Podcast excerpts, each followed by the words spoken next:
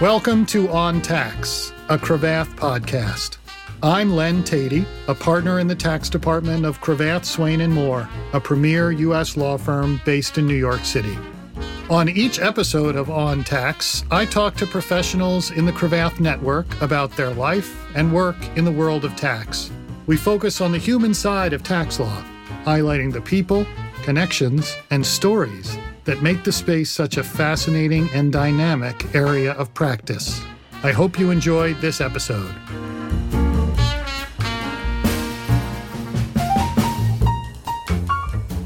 Today we're joined by Sheila Warren. Sheila is the Chief Executive Officer for the Crypto Council for Innovation. Sheila, thank you for joining the podcast and welcome.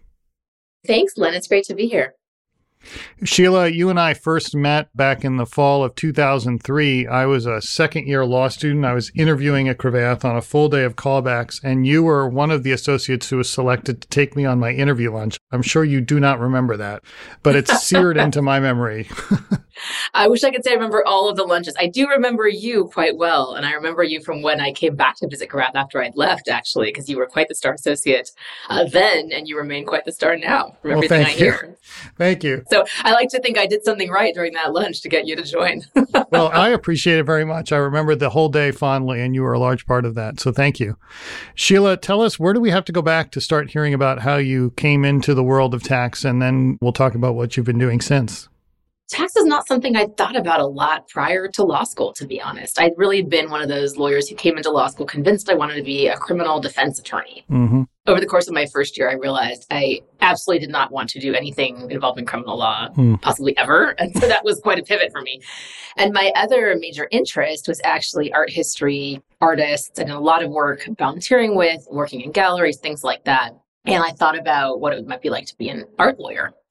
So I actually, funnily enough, did not summer at Cravath. I'm one of the very few who interviewed as a 3L to join as a first year associate, not having summers. I went to summer for an art lawyer, a man named Ralph Lerner, and he was one of the premier art lawyers in the world. Can we talk for a second about what art lawyers do? Do they help Absolutely. clients acquire art or, or things like this?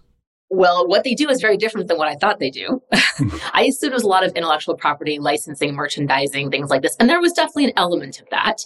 The biggest thing I worked on was the Bean in Millennium Park sure. in Chicago. Like I represented the city of Chicago and thinking about merchandising rights with the artists.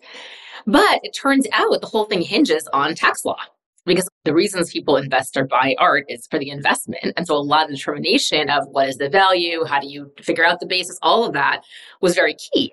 At the end of the summer, it was very clear that Ralph was not able to hire anyone. Mm. And his advice to me was go be a tax lawyer. Because if you understand tax, you'll have a leg up in the world of art and of art law. And I thought that was great advice. And I went back to law school and I took Al Warren's tax class. This is at Harvard. This is at Harvard. That's right.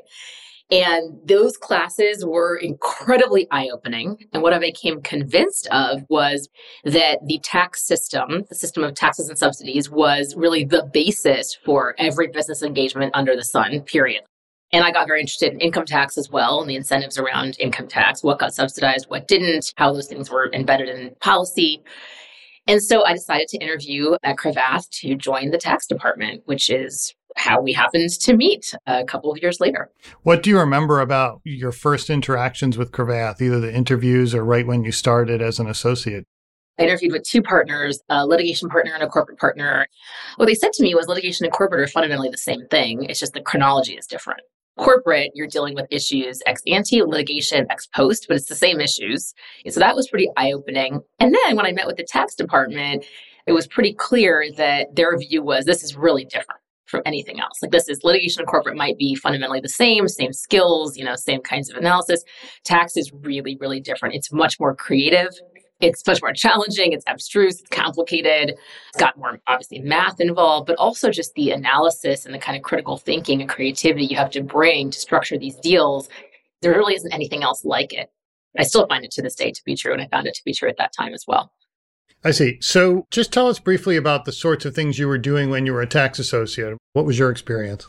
I was fortunate enough to do a benefits rotation as well, which might differ from some folks. But for like one quarter of my two and a half years there, I focused a lot on international tax mm. combinations, and then the benefits piece as well, which is, of course, very tax adjacent, tax driven. It was a pretty comprehensive overview of the different kinds of ways in which tax is foundational or where it's not foundational, where it's a bit of a throwaway issue.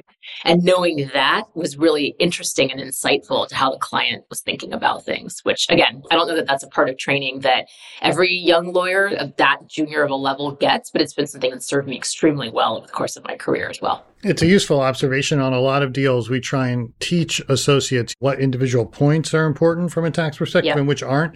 But a broader question is like whether tax matters that much given that That's the right. client wants to do this deal by Friday or something like That's that. That's right. So tell us about your decision to leave Cravath. How did you think about your job search and what you were seeking at that point? You're not an art an art lawyer an now. Art lawyer, yes. So talk about how your perspective on your future changed and what motivated you in those days. It's such a great question.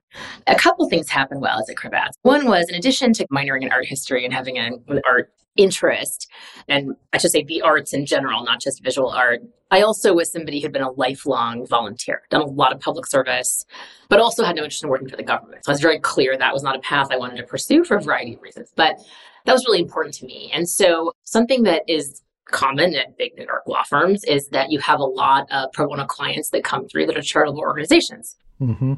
There were any number of clients that were charitable, there were 501c3s or C4s or whatnot that were represented by Cravath. And I realized that it was a niche area of tax practice that was really interesting. But nobody really wanted to develop expertise in this area. And I did. I very much did. I found it fascinating. So I just saw an opportunity. And there's an annual conference that happens to this day all of the exempt organizations practitioners in the country come together and they mm. learn from each other. And so I asked if I could be sent down to Georgetown to go to this conference and learn about this area of law in depth. And Cravath being Cravath, like if you take initiative, they were like, sure. So I took the train down to Washington and I went to this conference. And while I was there, I sparked the interest of a couple folks, particularly from two different firms. One in Washington, the other a firm called Silk Adler and Colvin in San Francisco. And I uh, really felt myself drawn to one of the women partners from Silk Adler, as it was called, and emailed her my resume and basically just said, Look, I'm interested in pursuing a career or a next role in exempt organizations law. And could you help me figure out what can I do at this big firm? It's really generous and training me, and I have all these opportunities here. What can I do that will make me marketable in this space? And she said to me, next time you're in San Francisco, if you happen to be there, just let me know and I'd love to take you out for coffee and chat about it. And I just bought myself a ticket, told her like, oh, as it turns out, I'll be there in a couple of weeks, which is a complete fabrication. Got on a plane, flew myself out there. And what happened was she basically said, look, while you're here, if you have any time, I'd love to have you interview with my partners. We're not hiring right now, which is very clear, but you know, why don't you come through and we'll just get to know you a bit. And, you know, if time ever comes that we're hiring, I'll let you know. So I did date interviews. They gave me an offer on the spot, which was completely unexpected. And I came back to New York and told everyone I was moving to San Francisco to go work for a firm no one had ever heard of in a practice area no one knew was a practice area. so people thought I was absolutely insane. Mm-hmm. Throwing away my entire career to go do this crazy thing in a town where I knew no one, where I was not even licensed. I had to take the California bar, which is not an easy thing to do. Right. But I was just very convinced that this was the thing I wanted to do. And it turns out I was absolutely right. so Let's pause right here because I want to unpack a lot about what you just said. The first thing is a lot of initiative in this story. You had this idea, you had a plan for it, and you just asked the firm to support it. And the firm said yes. Then, when you were emailing the woman on the West Coast, again, you phrased it in terms of how can I help myself look better? Mm-hmm. Or how can I prepare myself better for this thing that I'm seeking? Not That's how right. can you help me? Not like what can you do for me or these sorts of things. The rest of the story is you bought a ticket to San Francisco. you were available for an interview even though they told you they weren't hiring, which is right. famous last words, right? Of course, they're hiring good people when they can find them. And you sort of created this entire opportunity from basically nothing. That's an awesome, I think, lesson for any of us, but especially our listeners. I just always followed my curiosity. I wanted to learn from smart people who had a passion and who I thought could help me figure out what are the things that were critical to them. I find this very appealing in others, right? And people that I, I wind up mentoring or coaching or whatnot It's that they're just deeply curious. And so I would say the sort of hallmark of my career has been I followed my curiosity. I was curious about art law. I went and did this art law summer knowing there was no job that would come out of it. I'd have to interview all over again. Hmm. So took that risk on. Was curious about tax law tried out tax law to say like this seems really interesting to me what i learned from the tax classes i took at harvard law was fascinating then this exempt organizations niche the way that the tax code permits us to give away money and what we can give away money for i thought was just fascinating what that mm-hmm. meant for our society so all these things I think reflect my deep commitment to following my curiosity and then finding people who were passionate about the things I was curious about and then just being really honest about what I didn't know like I didn't know about being an art lawyer. I didn't know about tax law. I didn't know about exempt orgs law, but I knew that there was a lot to learn. And I think people respond to that. I know I respond to that well now. I imagine you do as well, Len. And I think that that's something that people kind of forget sometimes, especially when you're a more junior in your career. You think you have to come as if you know everything, right? But right. the reality is, we all know you don't know anything. We're fine with that. Like, right. if you also know that, that's actually quite refreshing, you know, and it's okay too. yes, it's like you're in on the joke. That's right. The other thing I will say is there's always an element of luck, being in the right place at the right time. Yes. You know, it, it really matters. So everyone at Cravath thought you were sort of crazy for making this leap. You show up at San Francisco airport one day with your, yep. with your bags packed and a new lease. Tell me what happens next. How was that opportunity? It was fantastic and I loved it. So I actually spent five years in exempt organizations law and I learned a tremendous amount. And I wound up representing and developing, again, this kind of weird niche practice, representing in Silicon Valley a bunch of the what I'll call the last generation of tech philanthropists who had made a ton of money and were now like, I should be able to apply the same innovation model to giving away my money that I applied to making my money. And why should I be bound by all of these very strict rules around 501c3 or around how I can give away money politically or whatever it is? Right. So I got to be one of the country's experts in this area of law. Now, again, I'll point out there's not that, that many people, but nevertheless. and I got very interested in how hard it was to give money to local organizations. That happened around the earthquake in Haiti. Like these images of boxes and pallets of water sitting in airplane hangars, not ever getting to people.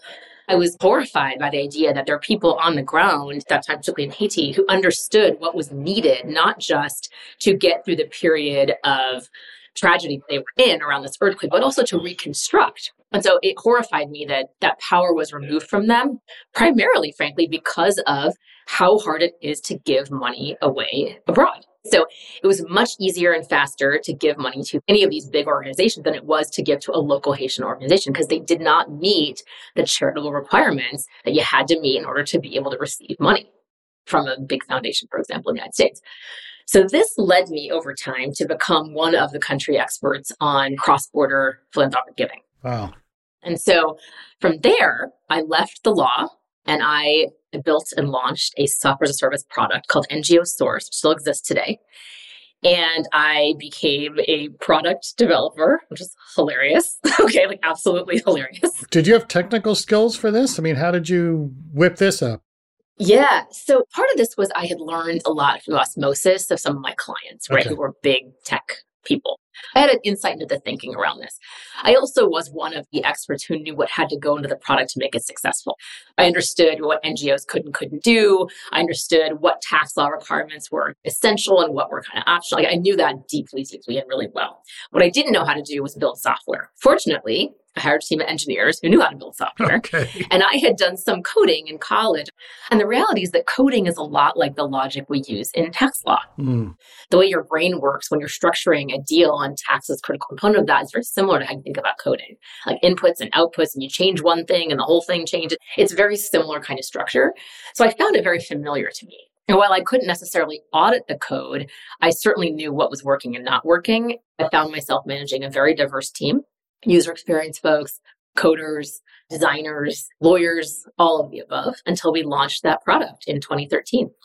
I'm super proud of it to this day. It's a really amazing product. It streamlines diligence, so it makes it easier and quicker and more efficient and significantly cheaper for foundations and donor advised funds to donate to charitable organizations abroad and countries all over the world. That particular product has now diverted about $4 billion. And I last checked, which is about five years ago, so at this point, I'm sure it's tripled or quadrupled, away from administrative overhead costs and towards direct charitable activities, which is a tremendous amount of money in many parts of the world. Wow, that's remarkable. After this launch and the sort of success of this product, where does your career take you next? I went back to being a lawyer because I had incubated NGO Source at a place called TechSoup. That's all okay. the place.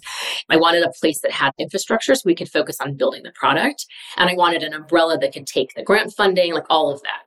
And so the CEO there asked me, I went on maternity leave shortly thereafter at the launch, asked me if I'd come back as the inaugural general counsel of mm. TechSoup. Mm. When I'd been an exempt organizations lawyer, a lot of my clients didn't have in-house counsel. So I was functionally serving as their GC mm-hmm. as outside counsel. So I'd been sort of a GC before. And so I stepped into that role. And TechSoup at that time was 300 employees with this big network. We worked across, I think it was 33 countries at that time, billions of dollars coming through in terms of product donations. So it was a commercial enterprise, a social enterprise. We basically worked with big tech companies train civil society organizations on how to use technology all over the world. Everything from how to use an Excel spreadsheet to how to use CAD software to build like a 3D design or something. And we got donations from tech companies to deliver that product to specified recipients. They had to be charitable organizations or they had to be, you know, the equivalent of a C3, C4, C6 in the tax code. Right. So that's how I got very familiar with what I wound up calling the fourth industrial revolution technologies, artificial intelligence, algorithms, the blockchain, mm. all of that. So I did that. I was at TechSoup, I was NGO Source. I did that for four years. And then I was at TechSoup another four years as general counsel and senior executive there, working directly with the CEO. I took over fundraising and development at one point. I took over marketing at one point. When you're an exec, you kind of do all the things. After having built this product, was it odd for you to think about going back and being a lawyer, which is, say, an advisor, perhaps a yeah. step removed from like the commerce and the commercial and the practical. But I think we've already learned from you that you came at these areas of the law with a lot of commercial and practical yep. sense and experience. And so it sounds like, based on what you just said, that your role as GC was much more than giving legal advice about stuff. It was about being a part of the team of marketers or other folks who were making the business run, and you had a particular expertise for and were looking out for legal issues. Is that right? That's exactly right. I think I wouldn't have gone back to being even an assistant general counsel or say a line lawyer, but very specialized like product counsel or something like that. Mm-hmm. But as general counsel in well-run companies, you are a critical part of the executive leadership. I was involved in all the strategy of the organization. You're a business advisor. And so part of the job of my team of lawyers was to tell me what is the law. And then my job was to contextualize that within the business framework and the priorities that I knew because I'd helped establish them with our CEO and executive team. So I actually feel like I personally was very suited for a general counsel role more than candidly any other legal role I ever really had. I feel like that was the most suited because you have to combine to be effective your business understanding and your knowledge of the priorities with your holistic assessment of what it means to be in or out of compliance and to what degree. I see. One of the things that we've talked about with other guests is in the tax field, communicating complicated tax stuff in clear ways. And you're talking about something similar, which is understanding legal concepts, understanding breach of contracts, understanding remedies, and being able to give a deal team or a management team advice about if we do this, then this is what's likely to occur. If I were on the other side, I would make sure I came after That's us right. with this argument. That's right. In the charitable context and for TechSoup, there were a number of priorities. One was how are we balancing the needs of our customers who are our charitable organizations on the ground in these 200 countries that we expanded to over the course of my time at TechSoup with our donors' needs. We were sort of in a way this intermediary between these two different groups and had these big networks. And then as we expanded to different countries, what was the risk of being in that country versus not being in that country? And we often weighed on commercial considerations. So part of our success in our annual report was measured by how many lives have we impacted positively and what does that mean? This actually leads me directly into how I got into blockchain technology because my frame was I want to make sure we're always being helpful. We're being responsibly helpful. We're not hanging people out to dry in their country, right? We're not like giving them technology that then can be a backdoor for security issues with our government and getting them in trouble and getting them jailed or imprisoned. Because the things we engaged with were often activists on the ground and lives were at stake. The stakes were very high. And I, I kind of probably glossed that part. So come, you know, 2015, 16, we were expanding into Uganda among other countries in sub-Saharan Africa. And so at that time, a law was passed in Uganda that criminalized essentially being LGBTQ. Mm. So if you were identifiable as LGBTQ publicly in any way, you could be imprisoned, jailed, killed, disappeared. It was just terrible events. And so we had been working with a number of, of activist organizations there. They were pretty clear what they were. Mm-hmm. And part of what we were collecting was board of directors names or addresses or whatever it was, because we were shipping to these addresses. And so our CTO and I became very concerned about this data falling into the wrong hands. So the first step was to go do data analysis and be like, what do we actually need to collect and what do we not need to collect? And we need to be very, very mindful of that. So we eliminated a bunch of fields, deleted all of that data, stopped asking for it. In some countries, it was not necessary. And we couldn't hire an expensive consultant to come in and create a path for us. We had to figure out what can we do and what is going to put us out of compliance and mean we can't serve our community, right? So all this happening at the same time. I went having dinner with a friend of mine. I was in Washington at the time in the district, and he said, You should put all that data on the blockchain. And I said, What the heck is the blockchain? And he said, Have you heard of Bitcoin? I said, Well, of course. And he was like, The Bitcoin, the technology is called the blockchain, and you should read, you know, about the blockchain. And I thought, okay. At that time, Ethereum was only a couple years old. But I read the Bitcoin white paper, I read the Ethereum white paper. I became captivated hmm. by this technology and what it would mean to decentralize and empower users in the system, which is something that I think my entire career, hopefully I've made that, I've demonstrated how that was always really important to me, was thinking about who should have self determination in what context, whether it's an NGO deciding what software to receive, whether it's uh, a recipient on the ground, a local organization getting funds to help their community as opposed to like a big umbrella organization without that local knowledge, whatever it was, that was very important to me. And so I went down what we call the rabbit hole in crypto and I became super interested. And then a little while later, the World Economic Forum was opening an office in San Francisco and said they were looking for somebody to come in and found the team who knew about hmm. blockchain. And they interviewed like a bunch of cryptographers and other folks and decided they needed somebody that had, get this, a very specific background, ideally a legal background. ideally had done some policy work, ideally had built product or new technology in some capacity, right? Ideally had worked internationally, had connections internationally. Like it was like this ridiculous list of things. And I was this unicorn candidate who had just, again, followed my curiosity and done these random things and wound up founding the blockchain digital assets team at the World Economic Forum. Wow. Built the whole thing from scratch, figured out our strategy, figured out what the heck the blockchain was, what it meant for the forum and its constituents. And by the time I left, I had been promoted a bunch and I ran the entire tech vertical at the forum. And that takes us up to January of this year. So before we go much farther in what you're doing now, Sheila, I wonder if you can help me and probably many of our listeners by explaining terms that even I can understand. What is crypto and, and how should I understand what I'm seeing in the world today about crypto? It's a great question. You'll be interested in blockchain, crypto, and Web3 if you perceive that the current way we have of engaging in financial transactions or exchanges of value is flawed and I think this is why we've seen pickup of crypto digital assets in parts of the world that are high growth frontier developing economies versus the developed world, where for most people in the United States, not everybody, the banking system works okay. It's kind of like good enough. Mm-hmm. So what is crypto? It is an economic system and a system of exchanging value that is based on a blockchain. Now, what a blockchain does in a nutshell is it removes intermediaries, it removes gatekeepers, and it allows you to engage in a peer to peer way exchanging value. So, the best example I can give you is if you and I went out for drinks and I didn't have my phone or anything like that, I might decide later, okay, I want to pay you back for that drink. We might say, okay, what's our app of choice? Is it Venmo? Is it Cash App? Is it PayPal? Mm-hmm and we'd agree on the amount I was going to send you. I would click some things on my phone and I would walk away confident that you were getting the amount of money we agreed and I was debited from my account and credited to yours. The reason we trust that is because we rely on your bank and my bank and the intermediary, the PayPal, the Venmo, the whatever it is, mm. to debit the right amount, and credit the right amount, and not cheat us, not do that multiple times. Some parts of the world, you can't rely on anything like that. You don't have a bank account. There's no bank doing anything the intermediary is corrupt or doesn't exist mm-hmm. or is hackable or is flawed. So the other thing we could do is I could just hand you 20 bucks or whatever amount we agree. I could hand you cash. And so a blockchain is a way of basically my handing you digital cash. without anybody in the middle. And so what substitutes for the two banks and that payment app is a network of computers. Imagine if everyone listening to this podcast right now took out a, a notebook and a pen and I said, I am handing Len $20. And they all wrote down, Sheila hands Len $20. Okay. Mm-hmm. For you to then come back to me and be like, hey, Sheila, you never paid me. You'd have to convince the majority of them, 51%, let's say, to change that record. Now, you know your listeners better than I do, so you might be able to do that.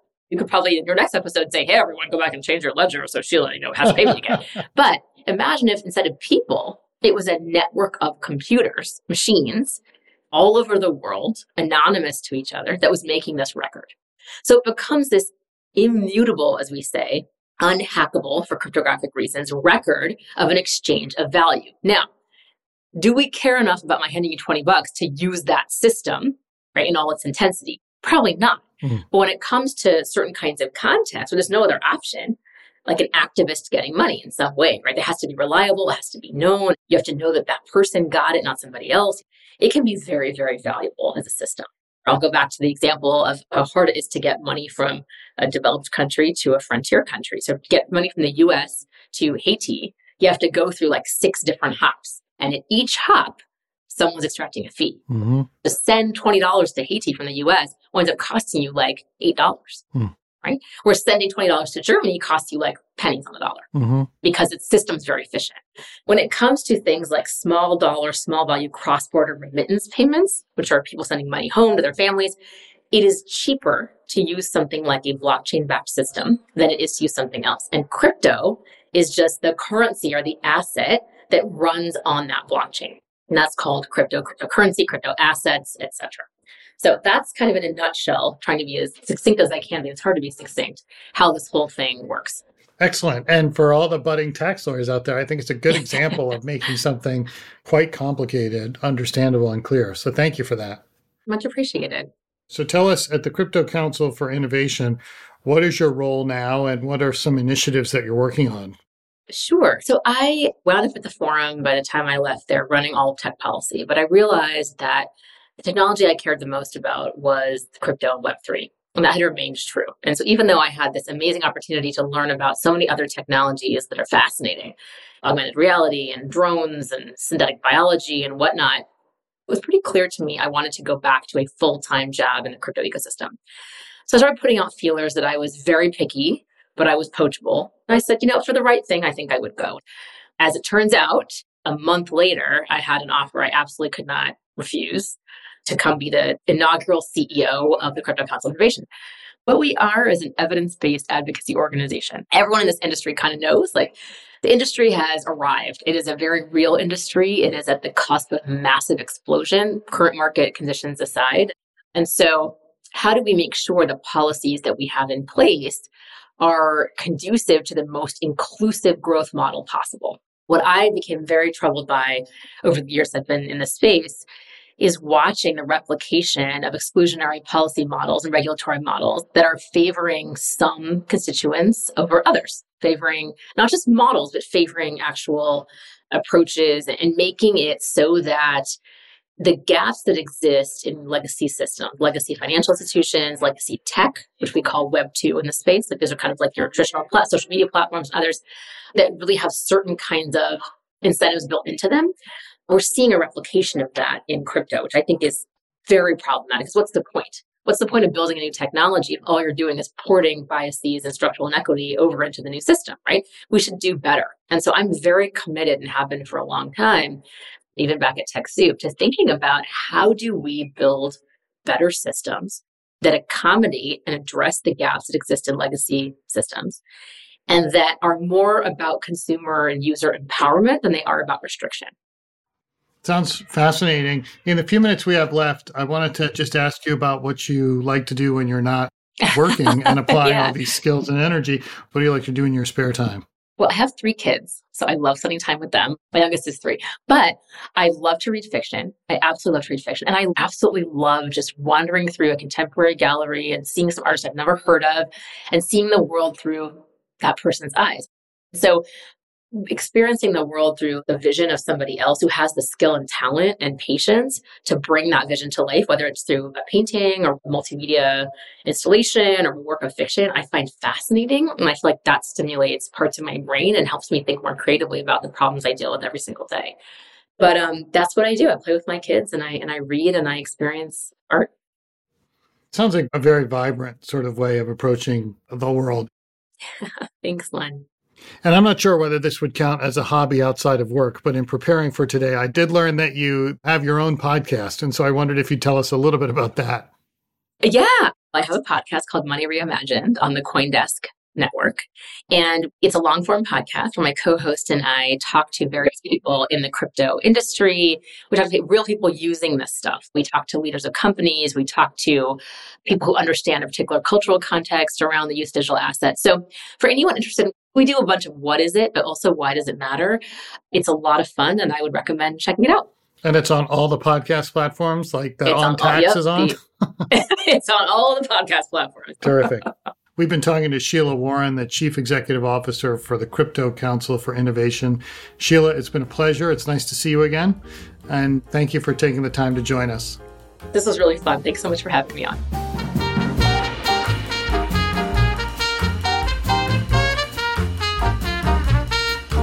That's all for this episode of On Tax, a Cravath podcast. You can find us online at cravath.com slash podcast. And don't forget to subscribe on Apple Podcasts, Google Podcasts, or Spotify. If you enjoyed the show, please consider rating or reviewing us wherever you listen. We'd also love to hear from you directly.